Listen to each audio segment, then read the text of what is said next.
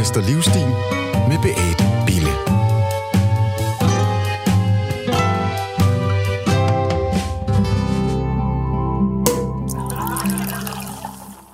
Fra den dybe, brummende bas, der forsvinder i vinende omdrejninger til lugten af benzin og vibrationerne i hele karosseriet. For at sige det kort, alt hvad en ægte bilentusiast altid har elsket, forsvinder. Elbilerne har totalt ændret den måde, vi oplever biler på sammen med bilelsker og motorjournalist Mathias Brandt fra Bilmagasinet og Euroinvestors chefredaktør Simon Richard Nielsen, skal vi finde ud af, hvordan passionen for biler ændrer sig i takt med den nye teknologi.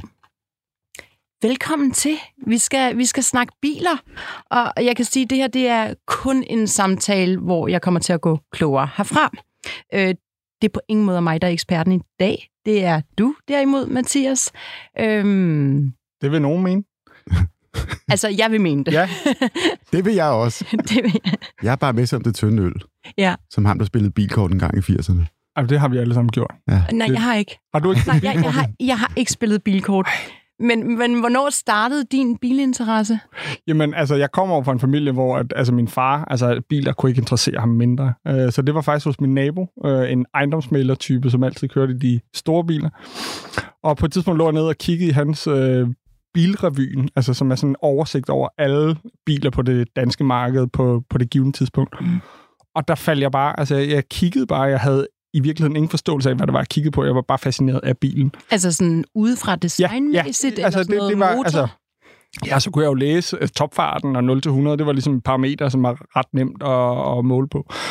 Og derfra kørte den bare. Altså, jeg, jeg, jeg har tit tænkt over, hvor hvornår jeg sådan ligesom vidste, at jeg var bilinteresseret. Og når jeg kigger tilbage, så er der ikke sådan det der klare punkt, men, mm. men, men jeg kan stadig godt se, altså når vi var på kørselferie, så sad jeg og talte Porsche og alt muligt andet. Så der har jo grundlæggende set været en eller anden interesse helt fra, da jeg var helt lille. Ja, og hvad, hvad var din første bil så? Jamen, den, den er jo ikke særlig sexet, hvis man kan sige det sådan. Det, altså, det var en italiener, altså mm. det, det vil nogen måske mene det, det er der nogen, der synes er sexet. Men når jeg så siger, hvad det var for en, så bliver den nok ikke særlig sexet. øh, en, øh, en Fiat Punto. Øh, ja. Min mor havde en Fiat Punto, øh, som der var et halvt år til syn, inden hun fik sin nye bil, og den fik jeg lov at køre til øh, gymnasiet i. Øh, vi var fire gutter, der havde den samme punto på, øh, på, på gymnasiet. Og altså, jeg synes, jeg var kongen dengang. Den havde elroder og alt muligt andet det var bare virkelig en skød bil. Okay. Men, øh, men, men jeg tror, som, som 18-årig, der er alt, hvad der kan rulle og, og, komme, komme frem i verden. Det, det giver et eller andet øh, status. Hmm. Altså, Simon, hvad med dig? Hvad var din øh, første bil? Min første bil, det var en solskinsgul øh, Citroën TCV. 2CV, undskyld. Okay. Fra, øh, jeg tror, det var fra 87 eller sådan noget. Nemlig rulletag. Med rulletag. Ja, jamen, dem, ja. det var den helt klassiske, den der øh, bobleformede, som siger rrrrn, og paraplygear. Ja, præcis. den var også fantastisk. Og, og jeg, altså, jeg skulle aldrig nogensinde have solgt den. Nej. Men altså, min lidenskab for biler kommer stort set samme, øh, altså i, i drengeården, ligesom ja. du nævnte. Altså, jeg kiggede også Bilrevyen. Ja.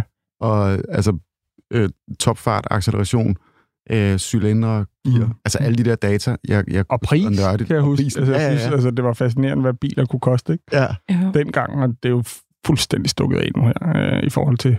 Og hvad, hvad kører du så i nu? Jamen lige nu her, øh, altså jeg har jo kvæg mit arbejde, så kører jeg en masse forskellige biler. Mm. Øh, vi skifter biler hver mandag, så vi har ligesom en, et rul på redaktionen. Okay. Øh, så min søn, han kører i rigtig meget forskelligt. Men øh, lige nu er jeg faktisk også på jagt efter familiens en faste bil. Okay. Og der øh, kan jeg godt afsløre, at det bliver ikke en elbil, øh, fordi det er hverken med kørselsbehov eller pengepunkt til. Så jeg er på jagt efter en gammel Volvo. Med et Stationcar? Kæmpe, ja, med kæmpe bagagerum. Ja. Altså, jeg kan blive helt... Jeg bød på en i går, og den... Øh, han trak halen tilbage. Øh, han ville beholde den selv sammen med sin bror. Øh, så den fik jeg ikke, så nu er jeg lige... Jeg skal kigge på en til i weekenden. Øh, så det er lige ved at være op over. Så, det, så det, dit næste bilvalg, tænker det lyder også som om, det, det er også lidt praktisk. Det er Jamen, ikke det er kun... praktisk. Nej, ja, men, altså, hvis det var praktisk, så kunne jeg bare vælge en Mazda 6 eller Ja. ja. en Toyota Avensis ja. eller et eller andet dødkedeligt. Altså, det her, det er stadig... Den, jeg kørte der, det var en 2,4 med fem cylinder. Altså, og hvis man er bilkender, så vil man vide, at den femcylinder lyd, den er bare... Den kan noget helt specielt. Okay. Det er sådan... Og så... Øh, jamen, altså så handler det selvfølgelig om praktik. Mm. Mm. Og altså for, for min kæreste, som jeg... Altså, hun går ikke op i biler overhovedet. Øh, så for hende, der vil der skal det bare være sikkert. Og lige så snart jeg siger Volvo, så helt automatisk er der et eller andet indprintet i hendes hoved om, "Jamen, selvfølgelig er det en sikker bil. Uagtet at den er 20 år gammel, det skal vi slet ikke snakke om, og jeg tror i virkeligheden, en ny lille bil er mere sikker end den der. Den er helt sikkert mere sikker end en 2CV, som, som At du det havde. er rent sølvpapir, Ja, det- man kører rundt i. Ja. Og Simon, hvad for en bil kører du i nu? Jeg kører i uh, den lille BMW uh, 1-serie. Uh, de sidste 10-15 år har jeg stort set kun kørt i BMW, bortset Er fra det, så, er det så den forholdstrukne eller den bagholdstrukne? Det er naturligvis den baghjulstrukne. Sådan. En, Sådan. uh, en BMW skal være baghjulstrukken. Den skal også helst være en række sekser, men det er altså en uh, 4-cylindret diesel. Øhm, Det er ret sjovt, for jeg kører BMW, og jeg, jeg er helt Nej. lost i den der samtale, om, om, som vi snakker om. kan, hvis man spørger dig, hvad er det for en BMW, siger du så bare BMW, en Så sort siger, BMW, eller siger du? BMW, så, siger, så siger jeg, en, øh, det er en sort BMW. Og du, Øh, du, Stationcar. ja. ja. Nå, men så er vi, altså så er der to varianter, so to say, altså en 5 eller en 3 serie. Det, det, det er der, jeg ikke kan sige mere. Okay.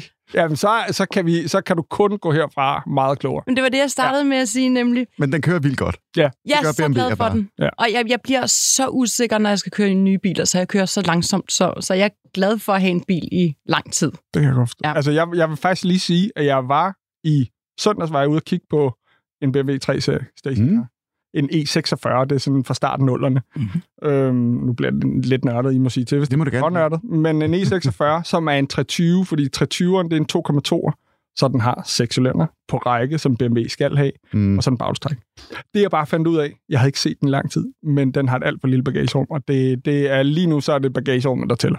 Jeg vil sige, mit er også... Jeg kunne godt trænge til et større et. Så er det nok en 3-serie, du kører i. Ja. Ja. Det er sådan, øh, ja. Den, den, jeg kan parkere den inde i København stadigvæk. Det er ikke sådan en, en, en tyk, Nej. lang... Øh, Bertha.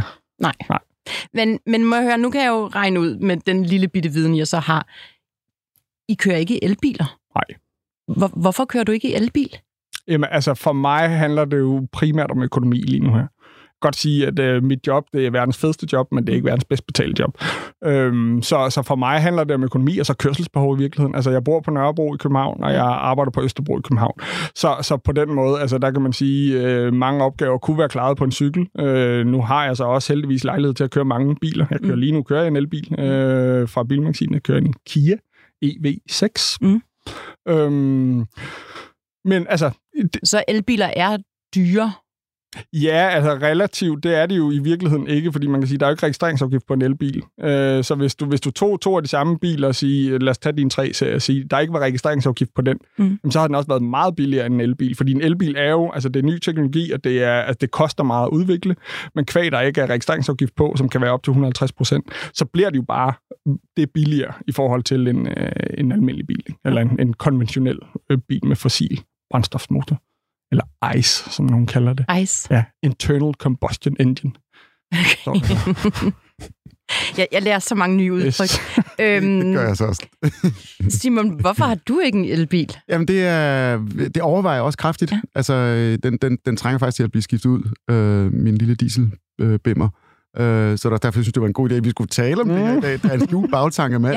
Ja. Øh, men, men der er jo faktisk rigtig, rigtig mange bilejere i dag, som, øh, som går og tænker på, næste gang man skal skifte bilen, så skal det jo nok være en elbil, og kan det så betale sig, og hvad skal man holde øje med? Og, Mm. Altså, der er alle mulige nye ting, som vi sikkert kommer ind på øh, senere i, i programmet.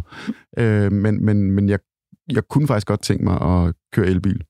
Men er det også noget med at lade dem op, der kan være en udfordring, eller? Ja, altså nu jeg bor i lejlighed, så jeg, jeg har ikke egen... Bor du i København? Nej, jeg, jeg er lige nord for. Men så du har ikke, altså, fordi det er jo et ret sjovt, altså sådan, eller ikke sjovt, jeg ved ikke, om man kan kalde det sjovt, men, men det er i hvert fald ting, som man bliver nødt til at overveje, det er jo adgang til lademuligheder. Mm. Ja, Altså, jeg er sindssygt heldig, jeg kan sparke til seks ladestander lige ned foran min opgang, og de bliver ikke brugt særlig ofte. Men det ved jeg jo godt også er et spørgsmål om tid, fordi der er jo også sådan en, altså hvornår krydser vi i forhold til, at hvor mange tør at hoppe over en elbil, og hvordan er infrastrukturen, og det er i virkeligheden det, der er det helt store spørgsmål. Sådan, for mange, tror jeg. Øh, Altså, hvor, hvor man kan lade Ja. undervejs Ja. også? Altså dels, dels hvordan du lader til hverdag, men Mm. også hvis du skal til Aarhus, eller til Berlin, eller Nice, eller hvor det nu skulle være. Og der er jo, der er nogle helt andre parametre, som, som jeg tror, danskerne, eller altså folk generelt, har rigtig, rigtig svært ved at sådan ligesom omstille sig til.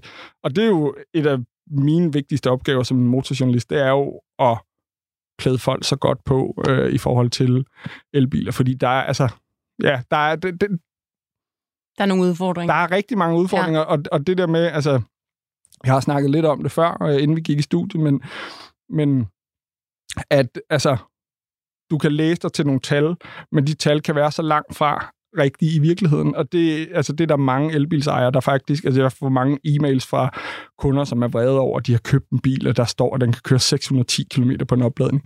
Og når de så henter den i november måned og sætter klimaanlægget til og kører afsted, så finder de ud af, at den kan køre omkring 400. Ikke? At det, ja, du siger november måned, fordi at batteriet holder øh, kortere tid, når det er koldt, ikke? Jamen, der, altså man kan sige, der, der er jo dels det, altså det var, det var i hvert fald en, en, en, en, et problem tidligere, men, men der er jo også i det hele taget, de er blevet bedre til at isolere batterierne, altså så du ligesom har en konstant okay. varme. Men der er jo, du bruger mange flere funktioner. Øh, når så det, når klimaanlægget ja. er på, så tager det ligesom... Ja. Og, okay. og, og der, der er der, altså, det bliver også lidt kedeligt, men, men der er noget, der hedder en varmepumpe, mm. som, som nogen fabrikater øh, eller producenter tilbyder gratis, eller som er med i det, så, så er der nogen, der kan tilkøbe det, og der er andre, hvor du overhovedet kan få det i. Og det, det, det vil sige, hvordan du bruger hvordan du opvarmer eller køler din kabine mest effektivt. Altså, vi har hele snakken nu i forhold til sommerhuse og i det hele taget opvarmning af huse, at der er mange, der hopper over til en varmepumpe. Og det er i bund og grund det samme, altså fordi det er den mest effektive måde at varme det op på, i stedet for varmelæmer, som altså lidt ligesom en konventionel uh, el-radiator, som du sætter ind i et sommerhus, hvor du mm. alle sammen ved, at jamen, der kører den bare på, på hvad hedder det, på, hvad hedder det? Ja, det der på, ude på tavlen ja. strømtavlen. Altså, okay. der, der, yes. bruger den, der, der er den rigtig, rigtig god til at bruge en masse, masse strøm. Ikke? Ja. Men du anbefaler, at man kigger efter elbil med ja, 100%. varmepumpe? Med varmepumpe. Okay. Ja. Fordi så kan man styre ligesom bedre Nej, ens. du kan ikke styre det, men, men, men du, du varmer og køler bilen mere effektivt, og derved bruger du mindre strøm, og på den måde har du mere strøm til at køre. Okay, så, så vi er enige om, at der er nogle udfordringer med, ja. med elbilerne. Ja. Øhm, men men øh, nu skal vi ind på noget, som jeg tænker, det, det synes jeg er en lille smule sjovt at forstå lidt mere om. En lille smule. jeg, synes, jeg synes, det her det er sjovt faktisk at høre om. Men, men hvad med designet? Er det noget med, det har ændret sig i forhold til, at din, din der, motoren?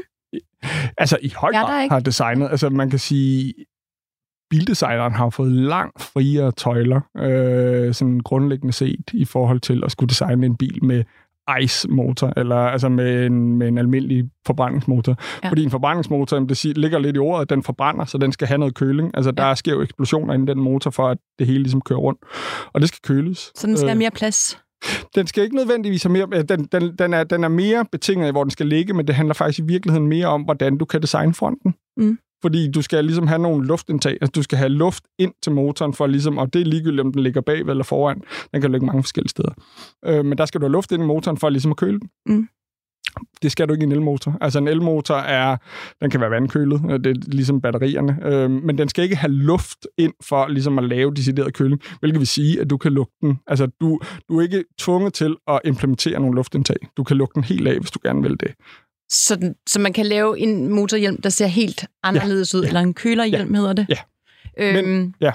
Det ved jeg, at du på et tidspunkt fortalte mig, du synes, det har ændret, du synes, det ser lidt sjovt ud i virkeligheden, at den har sådan en... Øh, ja, men jeg synes, mange elbiler har en, en meget kort front. Ja, og den ser øh, lidt tyk ud. Du viste mig en, hvor jeg tænkte, om den ser lidt tyk ud. Øh, jamen, jeg tror faktisk, det var, den, det var derfor, jeg tænkte, vi skulle tale med Mathias. Det var, fordi jeg så din video på Bilmagasinet, mm. den du havde lavet med EQS. Yes. Altså top øh, limousineklassen ja. øh, for Mercedes, men ja. så i deres øh, elbilsversion. Ja. Og der, der slog det mig, at en sådan en, øh, i mine øjne en øh, klassisk, flot Mercedes-bil har en sådan meget elegant, øh, lang øh, motorhjelm. Mm. Det er sådan et udtryk for, at det er en fed bil i mine øjne.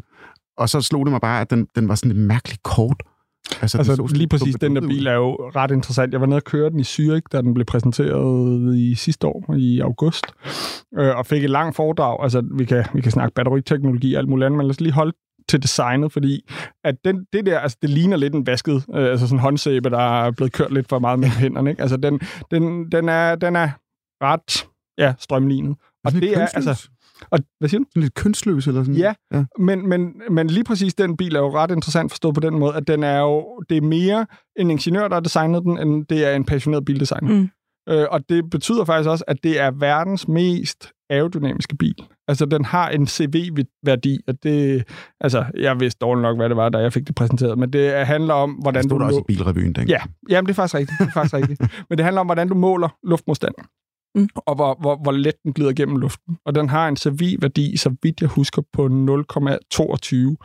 hvilket er lavere en Formel 1-bil, og lavere en verdens hurtigste bil, altså en Bugatti Chiron osv. Øhm, og det er jo igen for at køre sig gnidningsfrit, kan man sige, gennem luftmodstanden, så du på den måde får så lang rækkevidde som muligt. Altså det er jo kombineret med, et, den har et kæmpe batteri, hvis du vælger den store variant, og hvis du vælger den 450 plusseren, som er den, der kører længst på literen, så tror jeg, du har en opgivet rækkevidde på næsten 700 km. Mm. Og det er ikke så langt fra, hvad den kan i virkeligheden. Men Må jeg spørge, er det så en af de vildeste eksempler, vi har på, på en elbil? Ja, i hvert fald hvis du kigger design. Altså du kan sagtens, altså nu har jeg skrevet en Rimac Navera øh, ned, og det, altså, det er der nok mange danskere, der overhovedet ikke vil vide, hvad er, men det er sådan det første take på en hyperbil. Altså hyperbil, det ligger lidt i ordet, at det er det højeste, du overhovedet kommer. Okay. Altså der er vi oppe omkring lige knap 2.000 heste øh, fjolstræk, øh, og den går fra 0 til 100 på 1,9 sekunder. 1,97 tror jeg det er. Så to sekunder. Og det er så, så, så afsindigt hurtigt, at øh, jeg At læste... man besvimer. Jamen, det gør du faktisk. Seriøst? Jamen, Jamen, det var Altså- der, jeg ville blive bange jo. Jamen, jeg har, jeg har været nede, jeg har kørt, altså du kan godt tage altså, Porsche Taycan, som er Porsches øh, elbil, jamen der kan du få den i en Turbo S, hvor du er nede omkring de tre sekunder. Og det er, det er ubehageligt hurtigt. Altså jeg får, altså nu har jeg aldrig prøvet at tage euforiserende stoffer, men jeg får sådan en rush igennem mig, når det er, altså hvor jeg faktisk bliver svimmel i et kort øjeblik, øhm, og kommer ligesom tilbage. Og den der følelse, den er altså, altså et sekund til, altså det er jo, det er jo ret meget hurtigere, at du gør det, altså går fra tre til et eller to sekunder. Ikke? Ja. Øhm, og altså, jeg tør ikke tænke på, altså, hvor vanvittigt det må føles. Altså ham journalisten, jeg læste om, han forklarede det med, at hans hjerne blev presset mod kraniet i Men, men jeg tænker, er, er, er det forsvarligt som mor?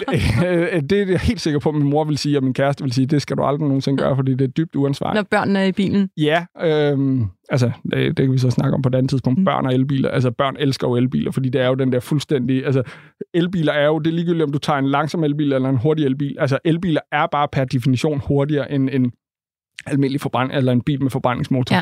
Ja. Øh, uden at skulle... Sådan, Altså i accelerationen, ikke? Ja, altså lige ud af starthullerne. Ja. Ja. Og det er igen lidt nørdet, men, men en forbrændingsmotor, den skal ligesom op i omdrejninger før. Altså, hvis man læser i bilrevyen og skriver, at uh, den har 400 heste, det har den jo ikke fra start af. Der skal du op på, lad os sige, 6.500 omdrejninger, før den yder de 400 heste. Hvor en elmotor, øh, det kan godt være, at den har 170 heste, men de der 170 heste, det er fra det sekund, du trykker på speederen, og elmotoren ligesom tager en omdrejning. Så du får en helt anden følelse af fart, og det er også derfor, du kan lave de der vilde accelerationer. Men det er i starten, ikke? Fordi så Jo. fortalte du mig i går, men, men så æbber det ud, eller hvordan? Altså, Ja, så, altså, hvad jeg bare har øh, lagt mærke til, er at topfarten på øh, elbiler, også dem, altså de der topmodeller fra... Ja, den der Rimac har så en topfart på 412, som et Parentes om den. Ja, den, den, om- den, det, er, det er det er helt Okay. ude. Den, man ja. Ja. besvimer af. Øh, men, men jeg har bare lagt mærke til, at øh, der, yes, ja, altså, er det ikke rigtigt, Mathias, at øh, topfarten Jo, er jo, jo. mindre end benzinbiler? Jeg tror, teoretisk set, teoretisk set kan du godt få en bil til at køre hurtigere, men når du er deroppe, så har du altså dels luftmodstanden, altså som simpelthen tømmer dit batteri så hurtigt. Øhm, og så altså, ja, har du også bare, hvad du bruger af, af kræfter på at køre så hurtigt. Så, så det vil ikke være økonomisk øh, forsvarligt. I, ja, økonomisk forsvarligt. Det vil i hvert fald tømme dit batteri så hurtigt, at det vil ikke give nogen mening. Altså, der er nogle af de der, for eksempel EQS'eren, Hmm. det er jo tiltænkt sådan en direktørbil, øh, som bare skal krydse øh, på tværs af Tyskland uden problemer. Okay. Det kan den også i forhold til rækkevidde. Øh, men hvor at, hvis du har taget en S500, altså den, den tilsvarende benzinbil, Mm.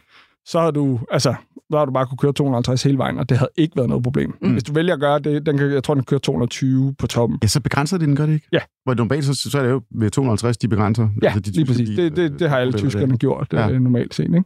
men jeg, jeg tænker, altså 220 er jo også ret hurtigt. Jamen, det er det, ja, altså, ah, det lyder syret at sige, men det er det faktisk ikke, når du ligger dernede og har kørt. Altså, det, det, det er også en, en... Altså, man bliver hurtigt fartblind. Ja. Uh, jeg kan huske på et tidspunkt, jeg hentede en...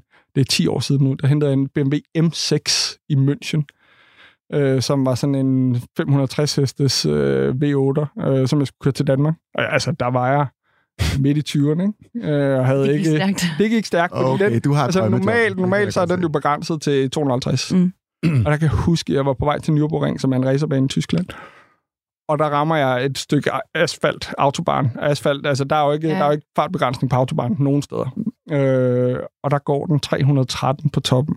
Og jeg kan huske, første gang jeg rammer over 300, altså jeg kan få gås ud, jeg sidder og snakker om det nu, ja. altså det var en kæmpe oplevelse. Hmm. Jeg tror, hvis jeg gjorde det nu, så ville jeg ikke fortælle det til min kæreste. Nej. Det, det synes jeg er en god idé. Det vil jeg bare lige sige. Øh, nu har du jeg, fortalt det til jeg får også gåsehud. Ja, øh, jeg hører på det. Bag det, altså, mm. det, der med, det der med designet, altså, mm. øh, det, jeg er jo interesseret i det, hvordan, hvordan man lærer at elske Altså, Jamen, det er det, lige præcis. Okay, sorry. Jeg tænker, nej, men, øh, nej, mm. godt, fordi kommer, kommer jeg tænker sådan, bliver det lige så prestigefuldt design, altså hen over tiden, ligesom man har haft, nu ved jeg ikke, nu kan jeg de der Rolls Royce, mm. det, altså mm. Porsche, de der, som virkelig er sådan nogle klassiske design-ikoner.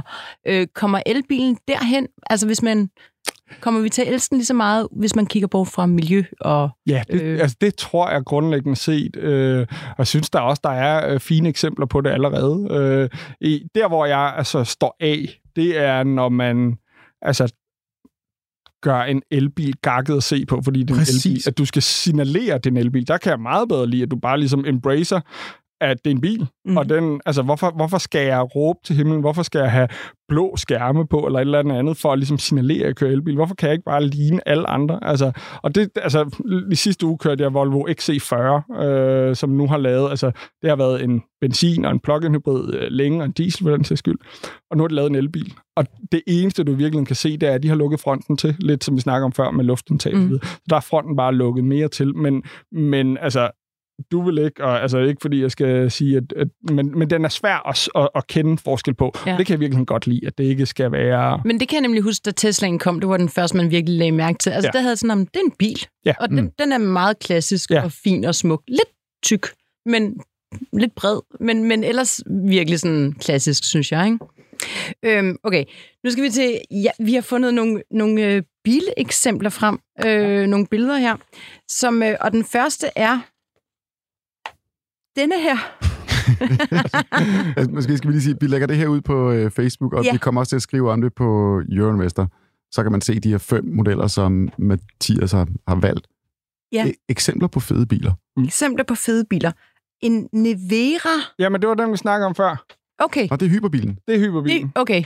Men den er... ligner sådan en blå Batmobil, tænker ja, jeg. og det er den også på mange måder. Mm. Den har jo sådan nogle sommerfugldøre, kalder man det, altså, hvor de ja. åbner op i luften og nærmest ligner sådan en sommerfugl, der står og, og diger lidt.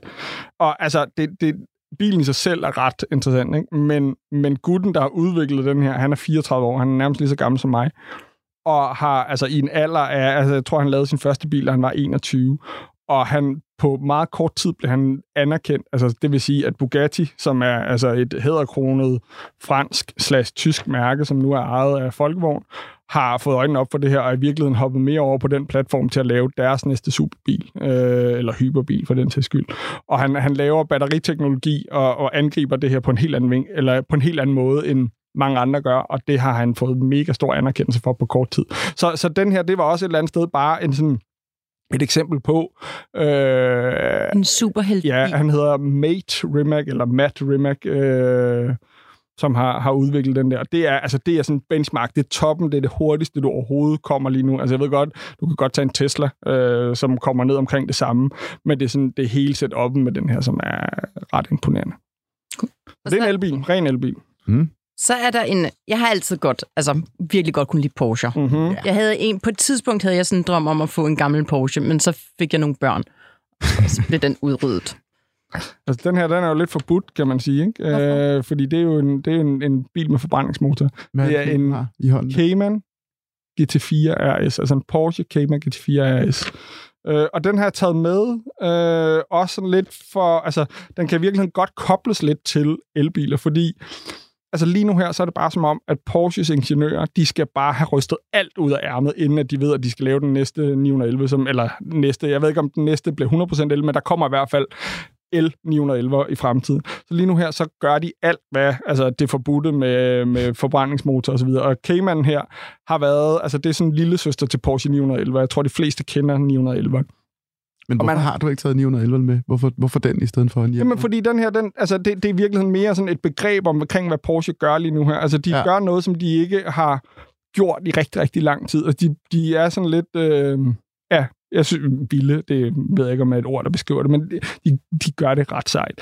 Altså, de har taget motoren fra storebroren og lagt ned i den der, og det har, det har før i tiden været sådan utænkeligt, fordi at man har ikke vil have, at lillebroren skulle være lige så hurtig som storebroren, hvis man kan sige det sådan. Altså, en Cayman er mindre og skulle være langsommere end Porsche 911, som ligesom er indbegrebet af Porsche. Ikke? Okay. Øh, men, men der kommer så også, altså de er jo i gang med at lave 911 Dakar, øh, som er jo en hævet Porsche 911. Altså vi er jo vant til at kende, en Porsche 911 er jo bare lav. Mm. Den er hævet med firehjulstræk og store skærme og alle de der andre ting, som vi kommer til at se i slutningen af året, måske i starten af næste år. Sådan nogle der ting, altså det er bare, de skal bare have rystet det sidste af, inden de skal til at lave elbiler.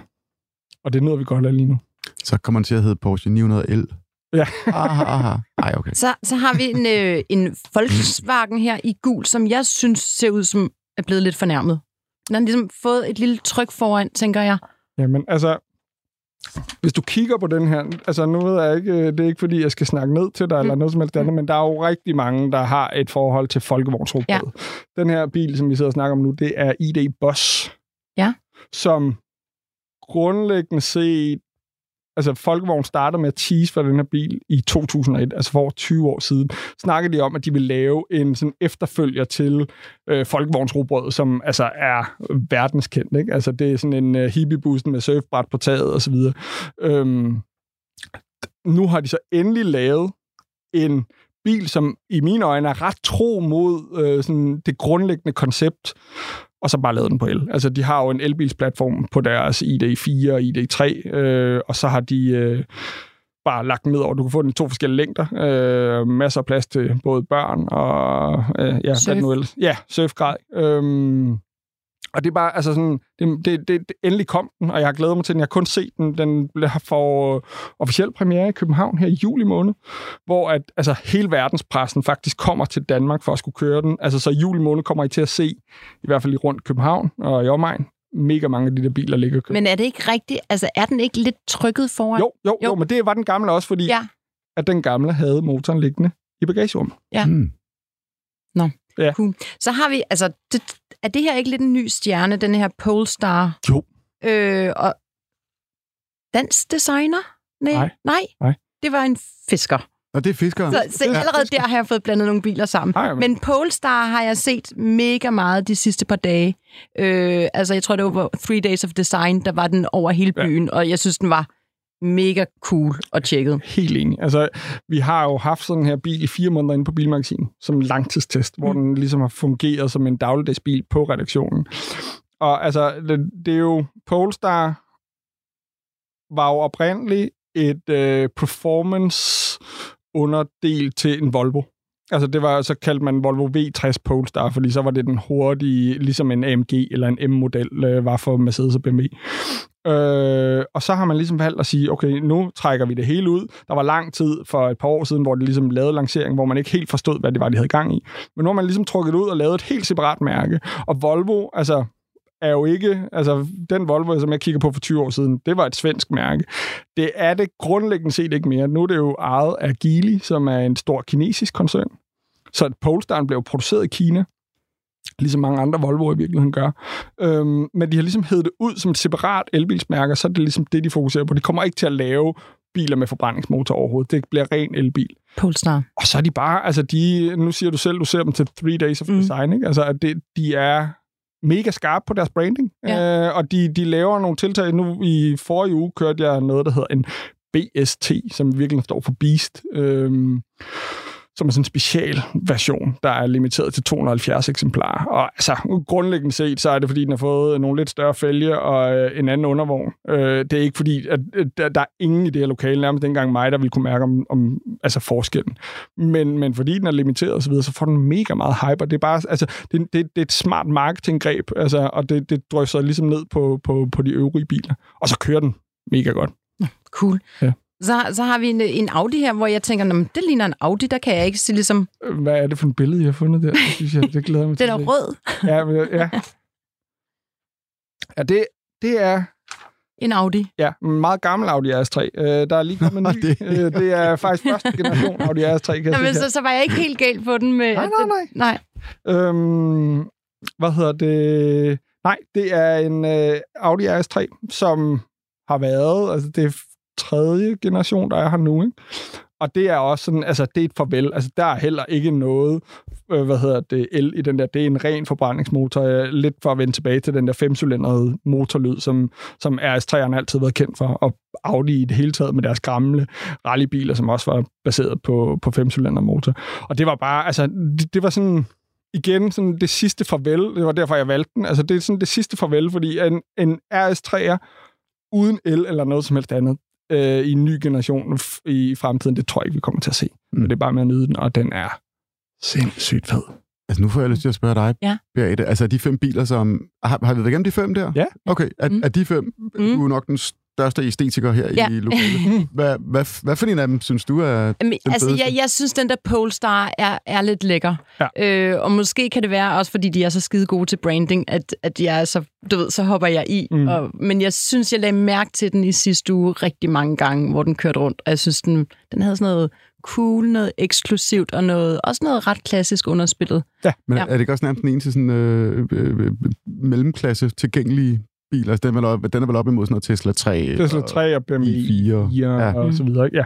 Alright. Men du får meget for pengene, synes jeg. Øh, Hvad, hvad er fedest i, i det segment? Øh, Jamen, det, altså, nu kan jeg jo kun holde mig til den store test, jeg lavede øh, på Bilmagasinet, hvor Ja. vi havde øh, i4, altså BMW, og så med den store M50-motor, som er topversionen, og så en Tesla Model 3, og en Ford Mustang Mach-E GT, Mhm. mm-hmm. og så den der. Øh, og der var det Polestar, der vandt, og det er Okay. også derfor, jeg har valgt, valgt at tage den med her. Og det Ja. gør den af flere årsager. Altså, dels så er den relativt billig. Altså nu ved jeg godt, når jeg siger over en halv million, så er det for mange mennesker rigtig mange penge, og det er det også for mig. Så, altså, så, så alt er relativt, ikke? Øhm, men tager du i4'en, jamen, den var udstyret, så den kostede 850.000. Øhm, og altså, jeg synes bare, at den leverer rigtig, rigtig meget øh, bil for pengene, Mm. hvis du har en halv million. Cool. Nå, men det var også den, jeg ville vælge. Men så har jeg faktisk fundet en, som jeg Ja. ønsker mig, Ja, øhm, som, som øh, vi ikke har været inde på, men den synes jeg er super cool i designet. den altså, jeg synes, den er sindssygt hyped. helt Ja. vildt. Øh, den gad jeg godt. Det og hvad er det, vi taler om? Det er en Rivian, Yes. men den kommer først i 23 Ja, fra USA. Det er en amerikansk bil, og de er begyndt at lancere den i USA. Ja. Og den er bare, altså den er sindssygt hyped, så det vil jeg også sige, altså dels de biler, der kommer på markedet, bliver solgt til langt over listepris. Og Rimac, eller Rimac, Rivian har også selv øh, været ude og, og faktisk hæve prisen på dem. Nå, okay. Øh, og den får jo både, som den der du har taget med der, det er den helt klassiske SUV. Øh, det er en stor bil, en kæmpe stor bil. Øh, og så fås den også som pickup, altså fordi den ja, ligesom har sit udspring på det amerikanske marked, og der kører rigtig, rigtig mange pickups. Så den er hyped på forhånd. Ja, det er den. Men den synes du ikke også, den er flot? Jeg synes, den er helt vildt sej. Ja, ikke? Den jo. har sådan noget 70'er touch, Ja, ja, synes jeg. Jeg synes, den er virkelig lækker. Ja. Du se, Jeg, jeg vil godt lige se bare, også. så du ved, hvad jeg ønsker mig. Og skal vi lige huske at sige, at det, man kan se de her biler, som sagt, inde på Euroinvestor. Jamen igen, er der ikke også noget, øh, øh, sådan noget gakket elbilsfront over den her? Hvorfor skulle lygterne være... Det er altså, som om de design. står på højkant. Er det sejt? design. Nej, det, Jamen, jeg det, synes jeg siger nemlig- ikke design, jeg siger, det, det, Nå, det, er Det er design. design. Modtaget. Jamen, jeg synes faktisk, altså jeg kan ikke se, jeg synes bare, den er designmæssigt er den ret lækker. Mm. Render, der er lavet Range Rover. Ja, men det er fordi, altså jeg, jeg ved som sagt ikke så meget om biler, men jeg har faktisk fået en ting, jeg vil gerne lidt op på Mm. motorvejen. Mhm. Jeg synes, det er lidt ubehageligt at ligge lavt. Mm. Øh, der er blevet sådan lidt, det vil være lidt federe at komme opad, Ja. og det tænker jeg, det gør man i den der, og så er sikkerheden lidt større. Eller hvad? Ja, men altså, det, det tror jeg er en... Øh, altså, det... Øh, hvad, hvad siger man? Er det sådan en dame-ting? Jamen, det nej, tror nej, man. jeg, siger ikke, det er en dame-ting. Det synes jeg er at snakke ned til en dame. Øh, jeg tænker mere, at det er, altså, øh, det er en opfattelse, altså bare fordi en bil er stor. Altså Ja. for eksempel øh, min kæreste, altså hun, øh, hendes yndlingsbil, og den bil, hun allerhelst vil have, det er jo noget, der minder om det der, det er en Mercedes G-klasse. Altså fordi, i, og det er ikke fordi, at den er stor og sådan Hollywood-agtig, det er bare fordi, hun tænker, det, altså, det lyder jo som en tank, når du lukker døren. Ja. Ja. Hun tænker bare, at den er mega sikker. Ja. Virkeligheden er bare, at den er bare ikke særlig sikker. Altså fordi den er bygget på gammel, altså sådan øh, rammeteknologi, øh, som gør, at den, den vil ikke klare sig særlig godt, hvis den kørte ind i noget. Altså, Så den det er der, klart, den kørte ind i der en firkantede Ja, det er den store firkantede Ja, ja. klasse. Gelindervagen, ja, eller er. Gelindervagen, lige præcis. Men hvordan vil den der klare sig? Det ved jeg ikke. Jeg tror, altså man kan sige, du har nogle, nogle europæiske standarder, som hedder Euro NCAP, som er crash test. Jeg er helt sikker på, at den der ikke er blevet testet der endnu. Øhm, så det tør jeg simpelthen ikke udtale mig om. Ja, spændende. Spændende, men i 23 kan man få den også i, i Danmark. Kan man Formentlig. Altså, ja. nu kan man sige, altså hele elbilsmarkedet, bilmarkedet i det hele taget, er jo altså, på den anden ende, forstået på den måde, at der er ikke nogen, der kan levere. Altså folk, altså producenter er begyndt at fjerne priser på deres hjemmesider, fordi de ikke har biler. Altså, det har jo... Altså, dels det der... Altså, nu snakker vi lige om Rivian, som bliver solgt øh, over prisen. Altså, du kan tage en... Hvis du får fingrene i en Audi Q4, e-tron, øh, som er deres lille elbil øh, til omkring øh, 400-450.000, så kan du faktisk sælge den over pris. Fordi der Men det vil sige, at de priser, der er inde på deres side, dem kan du faktisk ikke regne med lige nu? Nej, der, der er jo også noget øh, moms og så videre, når du trækker den til Danmark, som du ja. lige skal huske at lægge på. Men det vil sige, det er dyrt at tage en bil fra USA, hvis den ikke er lanceret i Europa? Ja, men jeg tror, der kommer, der kommer en europæisk lancering på den. Så det er den, man skal, altså økonomisk skal man vente på den lancering? Ja, men jeg er helt sikker på, at der er folk, der kommer til at tage de der biler hjem. Jeg ved bare ikke, hvor nemme de er for godkendt. Altså, fordi det er jo også klart, at der er nogle europæiske standarder, og der er nogle amerikanske standarder, og de er ikke altid ens. Cool. Her til sidst, så skal vi lige til sådan noget øh, helt praktisk noget. Mm-hmm. Og det er, at salgsparametrene har ligesom ændret sig på kilometer, kilometer mm-hmm. per liter og antal cylindre og motorstørrelsen. Så hvad skal man holde øje med som forbruger? Jamen, altså, det, det er jo, altså, de mest basale ting, det er jo, som vi har snakket om før, altså rækkevidde. Det er jo det, det, er jo det som, altså, vi bruger et begreb, der hedder rækkeviddeangst, fordi folk er bange for, altså, at altså løb tør. Mm. Øhm, og hvor langt kører den reelt set? Fordi altså, en ting er, hvis du kører en benzinbil, og der står, at den kan køre 18 på literen, om jeg så kører 14 eller 12, det betyder ikke så meget, fordi jeg kører ind og tanker, det tager 5 minutter, og så er jeg videre igen. Så, så den betydning, det kan godt være, at det har en betydning for pengepunkten, men det har ikke, i forhold til sådan tidsparameter, har det ikke en stor betydning. Mm. Men det er klart, at hvis du køber en, altså et godt eksempel, en af de værste eksempler, det er Ford Mustang Mach-E GT, eller ikke GT, bare en almindelig Mach-E. Den kan du få i sådan en extended range, som lover, at den kan køre 650 eller 610 km på en opladning. Og altså, jeg har ikke været i nærheden af det der hverken øh, sommer og vinter, og det er der rigtig mange kunder, der også bliver skuffet over, fordi det er klart, at hvis du sidder og har en eller anden opfattelse af, at du kan køre så langt, og du ikke kan det, altså så, så bliver du skuffet, og det kan være svært for forbrugeren i virkeligheden at gennemskue, hvad er rigtigt og hvad er forkert. Så der, der, der vil jeg jo mene, at min rolle som motorjournalist i virkeligheden er rigtig, rigtig væsentlig i forhold til at kunne give et lidt mere hverdagsbillede af, hvordan øh, tingene opfører sig i verden. Men, eller i men, men en ting, jeg, jeg, selvfølgelig er der super stor fokus på, på rækkevidden, mm. fordi det ligesom er hemskoen. Det er den største ulempe, der er ved en elbil versus en, en dieselhakker. Øh, men, men nu har jeg bare lagt mærke til, at man, øh, det der, hvor jeg bliver forvirret, og derfor jeg ikke kan overskue den der totale økonomi mm. i at skifte til en elbil, det er, øh, nu gør jeg lige sådan i går, så en brændstofforbruget, mm. altså det gamle kilometer literen. Mm øh, som er i dag, hvad er det, det hedder? Kilowatt, øh, per, kilowatt per kilometer. 100, 100 kilometer eller sådan noget. Ja. ja. Øh, og så så jeg for eksempel Audi e-tron versus øh, Mercedes EQE, mm. altså deres mm. E-serie mm. i el, at Mercedesen var markant mere øh, effektiv. Mm. Og det er vel også et parameter, men, men det er som om, vi ikke øh, taler så meget om det. Altså, fordi det er jo øh, relevant, når elpriserne er så... Nej, ja. altså man kan sige, det er, jo, det er jo ikke lige så relevant, altså fordi forskellen okay. på, på elen er jo ikke, altså det er jo ikke, øh, i, altså det er jo klart, hvis du bruger øh, 20% mere af en pris, der er 5 kroner, kontra en pris, der er 18-19 kroner, så er det jo klart, altså der har det en langt større betydning. Så jeg tror ikke, det er i virkeligheden, at det folk tillægger, og der er jo også, tit når du køber en elbil, så får du også nogle abonnementer med, så du ja. får, øh, altså fri opladning for x antal kroner om måneden. Øh, og det kan både være altså på din hjemmelader, men det kan også ligesom være til et ladenetværk. Altså Eon og Clever er de sådan to store udbydere af ladestander herhjemme. Hvad er bedst? Jamen, der er ikke, altså det der, altså de leverer... Øh, det er forsyning? Ja, det er okay. 11 eller 22 kW, øh, som de leverer. Så det, det var, hvis jeg spurgte dig, hvad, hvad er bedst, Q8 eller Shell? Ja, okay. det kan man godt sige. Øhm, og det, altså, det, det, det kalder man en destinationslader, og det er dem, som du ligesom bruger, når du kommer hjem fra arbejde og sætter den i og lader over natten. Øh, og så er der lynlader og hurtiglader. Altså hurtiglader er over 50 kW, og lynlader er over 250 kW. Og øhm, det er sådan nogle på farten lader, kan man sige. Okay. Altså det er, hvis du skal til Aarhus, og du lige holder i den borg. Men, og... men har Danmark nok elladere på vejen?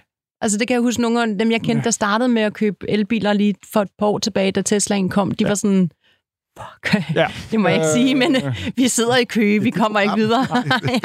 ja. øhm, øh, øh, jeg vil sige, infrastrukturen kommer tit bagefter den udvikling og den efterspørgsel, der kommer. Og ja. det tager, at du kan ikke bare etablere en ny ladestation på øh, 14 dage. Altså, det tager noget tid at få ligesom, gravet det el ind, der skal ligesom til for at understøtte den, de ladesituationer. Jeg vil sige det sådan, jeg tror, hvis du har en Tesla, så tror jeg ikke, at du vil som, som sådan savne øh, infrastruktur, fordi det er de mega seje på. Og nu er de jo begyndt at åbne deres lader for alle. Øh, altså, så hvis du har en Audi... Eller, så må man gerne joine. Ja. Cool. Koster så lidt. Okay, men vi skal til at runde af her. Det, jeg synes, det har været fantastisk at høre om. Øhm, og man kan sige, at elbilerne de er kommet for at blive. Det tager kun fart fra nu af. Ja. Øhm, tusind tak, fordi I lyttede med, og tusind tak til redaktionen, Clara Maria Endresen og Signe Terp, og i teknikken var Jens Marot.